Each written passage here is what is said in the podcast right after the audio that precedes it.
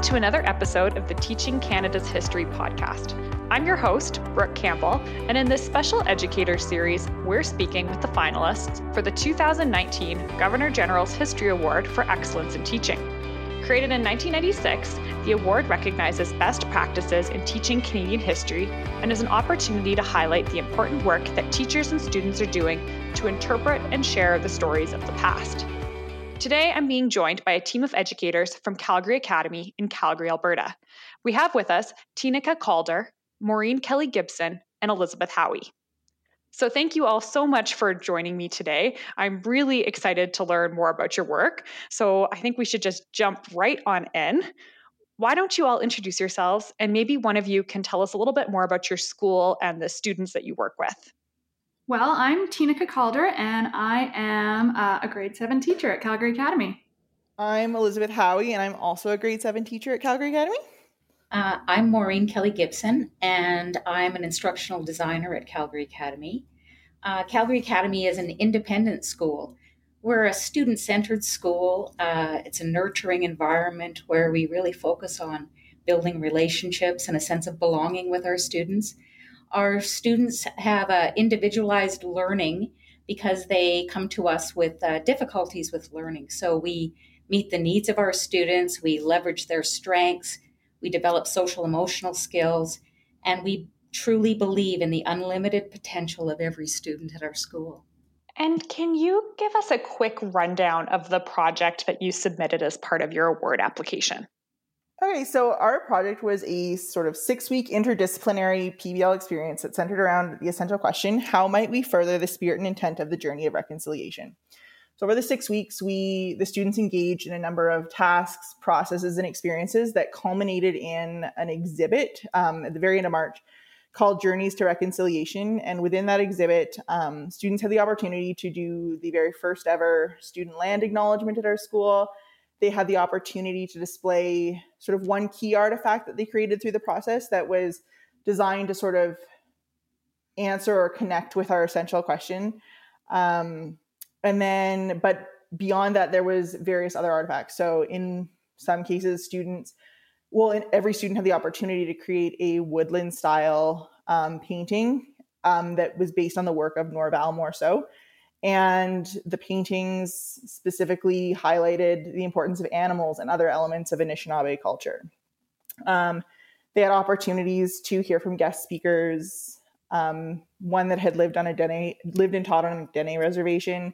We had the opportunity um, for the students to work with an Indigenous educator who led them through talking circles and answered questions they had as we engaged in different activities and processes, which was really valuable, to, not just for them, but for us. Um, we looked at quality of life on reserves by analyzing statistics and creating circle graphs. So each time the students did a different activity and can, and, and developed work through that activity, those were artifacts that they were able to display in the sort of exhibit and then it was a way for them to sort of demonstrate the work they did their understanding.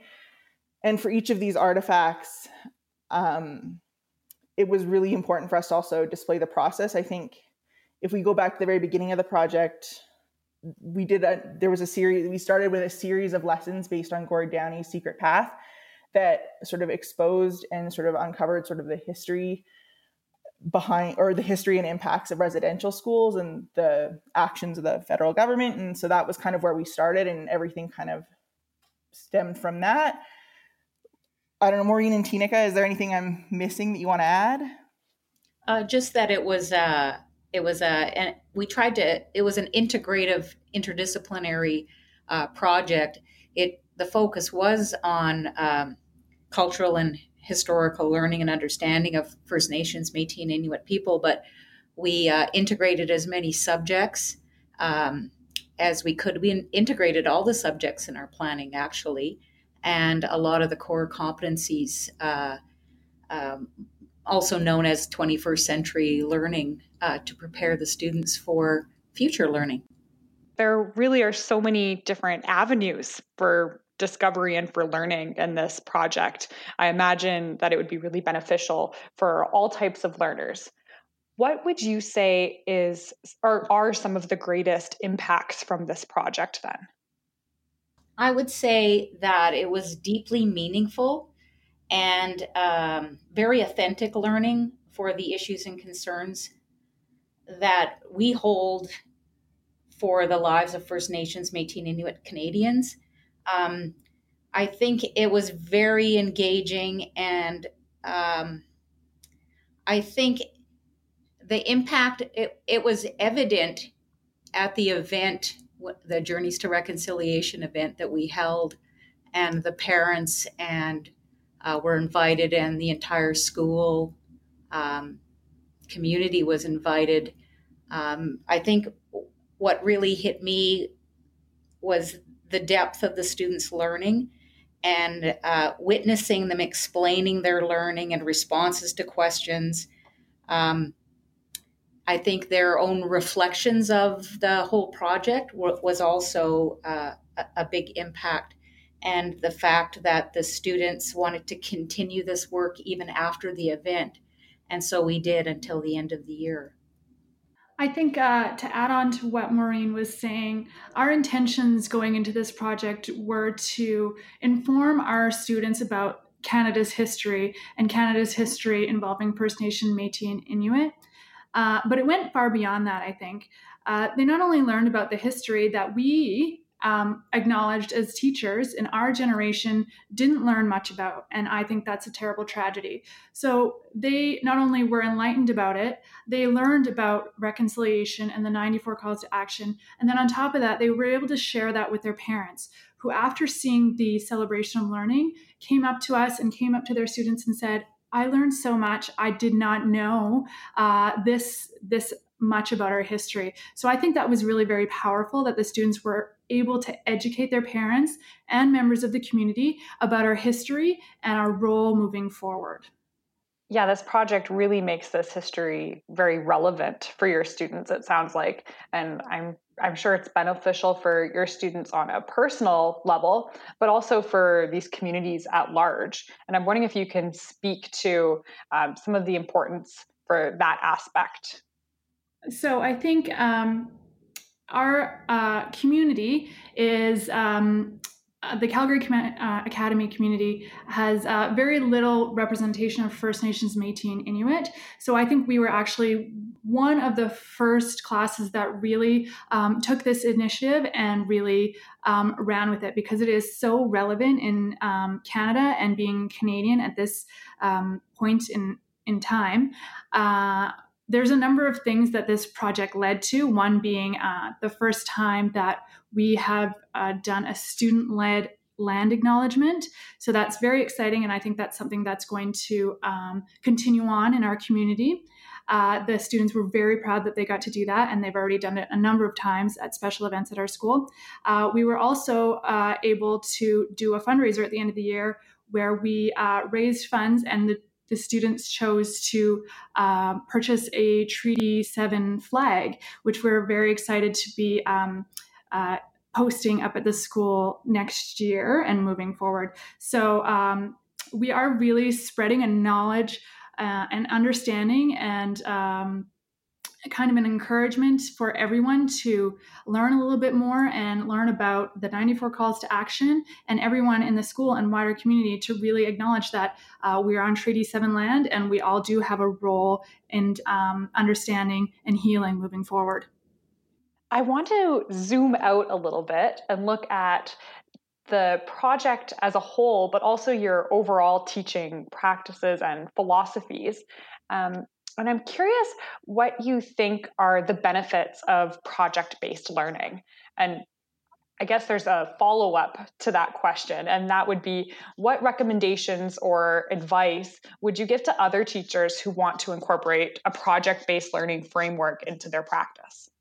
Uh, project based learning, you have to have a, like, in project a lot of people think that project based learning is just about a project but at the at the center of that is the learning goals key knowledge understanding success skills that the students uh, need to have it's all driven by an essential question a challenging problem or an essential question. In this case, of course, it was an essential question. That question, when done well, um, creates sustained inquiry where the students are then forming questions. And as the project goes on, the students' questions become more open and, and deeper. Um, the other part of project based learning is that uh, the authenticity of project based learning really uh, allows you to to for the students to really see the value of their work. One of the things that I, I noted, one of the students said, the very first class that uh, Tina taught for social studies for this project, where she, where where we introduced the students to the the apology that uh, Prime Minister Harper gave to the Indigenous people of Canada, and one of the students said, "This is really important work. I'm so excited." And to me, that said that said everything about the work, everything that we had hoped. It started from the very beginning uh, then project based learning, where there's student choice and voice. The students get to choose what kind of product, what type of um, performance or explanation that they're going to do. Uh, ongoing reflection. There was reflection for ourselves as teachers, and we were constantly revising our work as we were going on. Um, and the students reflected on their work. And then there's critique and revision, where we used a gallery walk protocol for feedback. So all products and processes were not just uh, done, but refined, revised, improved upon. We taught the students to have early on uh, like a maker mindset where frequent iterations to improve upon their products and their processes and their explanations and uh, and then finally in project based learning you want to have a public product and that was what our event, Journeys to Reconciliation, was. Yeah, I think advice that we would give um, for someone who might be looking to undertake a project of this magnitude was I think the biggest piece was choosing a central question, guiding question, or a central theme that would be engaging to the students, and then looking for ways to connect curriculum objectives and competencies to that theme as opposed to looking at the curriculum and then sort of finding connections there and then then choosing a theme. It just i found made when we were looking to tie everything back to that question it made everything so much more authentic and meaningful to both us and the kids. Um, maureen talked a lot about reflection. I think you gotta you don't you you want to not be afraid to like correct course mid process. There was a number of times where we thought we had a plan and then we would either come up with another idea that connected better with our essential question or something wasn't working the way we had planned for it to work. And so we would talk about what wasn't working well, what did we need for us to be able to move forward with that task, or how could it be changed.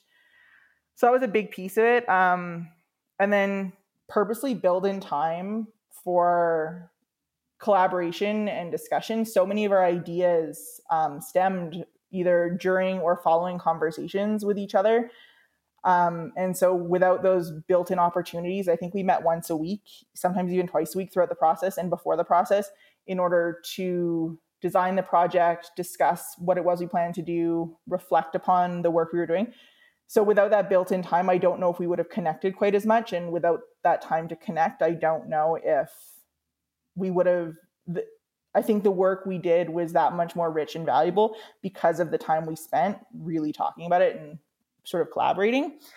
And then I would say, just to, to speak to Maureen's point, um, really look for ways to focus on and support and build the skills that students will need to be successful throughout the project. So for us, we looked a lot at collaborative skills, the ability to just to reflect on work and iterate it. I think with us, we found with our kids, there's sort of a tendency to do your work, finish it, and you're done. And so we really, both before the project started and throughout the project, really embedded processes and skills that would allow students to reflect on their work and then improve their work or change their work based on the feedback they were getting to improve it. And so just that mindset that nothing's ever really done, that you're continuing to make it better over time. And so we had to spend a lot of time embedding processes within our activities to support those skills because they just weren't ones that our students necessarily had when we started the project.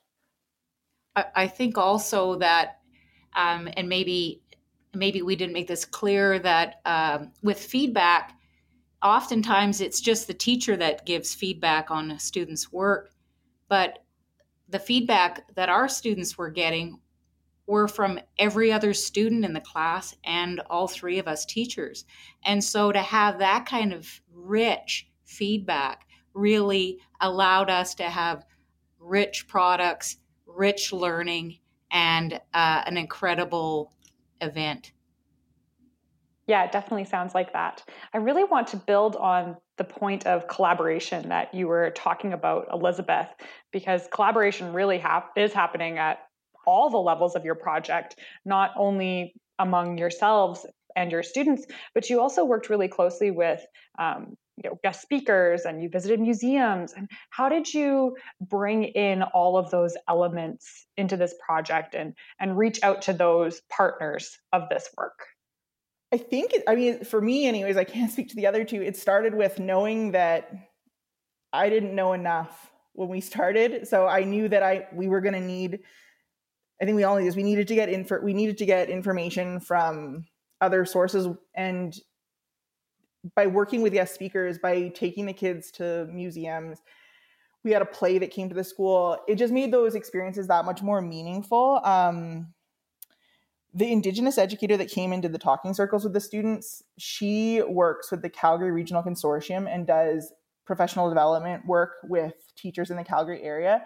So this our school had a bit of a relationship with her before the project started and then we as teachers had the opportunity to take part in a blanket ceremony which really was a valuable experience for us as we embarked on the project because it put everything into a lot of perspective for us and gave us a little bit more understanding as we did this work with the students. Um, you know one of the other guest speakers we had is actually a teacher that works at our school and he was the one who really spearheaded the artist study with the students, but he had had the opportunity to teach and work on a Dene reservation at one time early in his career. And so we were looking for ways to engage him in the project. And so I think it was, yes, we could have created a project sort of within a vacuum, just the three of us, and looked for resources online and resources that we could implement within the classroom.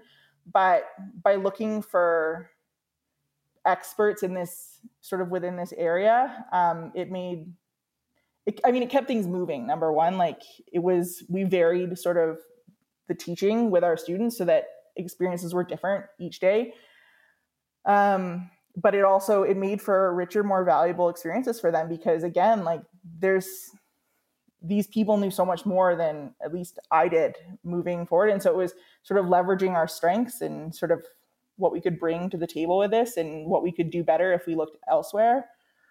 Um, again, I'd prompt either Maureen or Tina to jump in. That's sort of my perspective on it. I think that um, going into this and planning this, we all knew that if it was going to be successful and meaningful, that we had to create authentic learning experiences uh, to make it. Um, uh, relevant to the students. So, having Donna Ross come in and speak about um, her mother as a survivor of residential schools uh, played a very important role in this. It made it very real to the students. Um, and it wasn't um, just Donna Ross, but um, we uh, took part in a um, we watched a play called We Are All Treaty People, and that spoke to the students. Uh, students took part in um, a circle dance, a first circle dance at Calgary Academy. Um, so uh, much of our day for all six weeks was devoted to this project and looking at it from different perspectives, hearing um, experts speak, uh, and um, learning about it from um, a historical perspective and kind of looking at it from uh, what can we do now. That's incredible. Thank you so much, Tinika, Maureen, and Elizabeth, for sharing your work with me today. It's really been fantastic to learn more about the wonderful work that you are all doing in the classroom. Yes, our pleasure. Yeah, thank you for taking the time to chat with us. Thank you very much. We uh, do appreciate it. Um, I think I just want to add one more um, little bit of information. I think um, what I've learned through this is um, sometimes history can't be, it's not super exciting and super relevant to students, especially in grade seven, and especially Canadian history. But what I've found is that um, history really does become enticing to students when you empower them to become change agents for the future. So I'll leave you with that, and um, and I thank you so much for having us today. What a perfect note with which to to end. Uh, thank you again. It's been it's been great.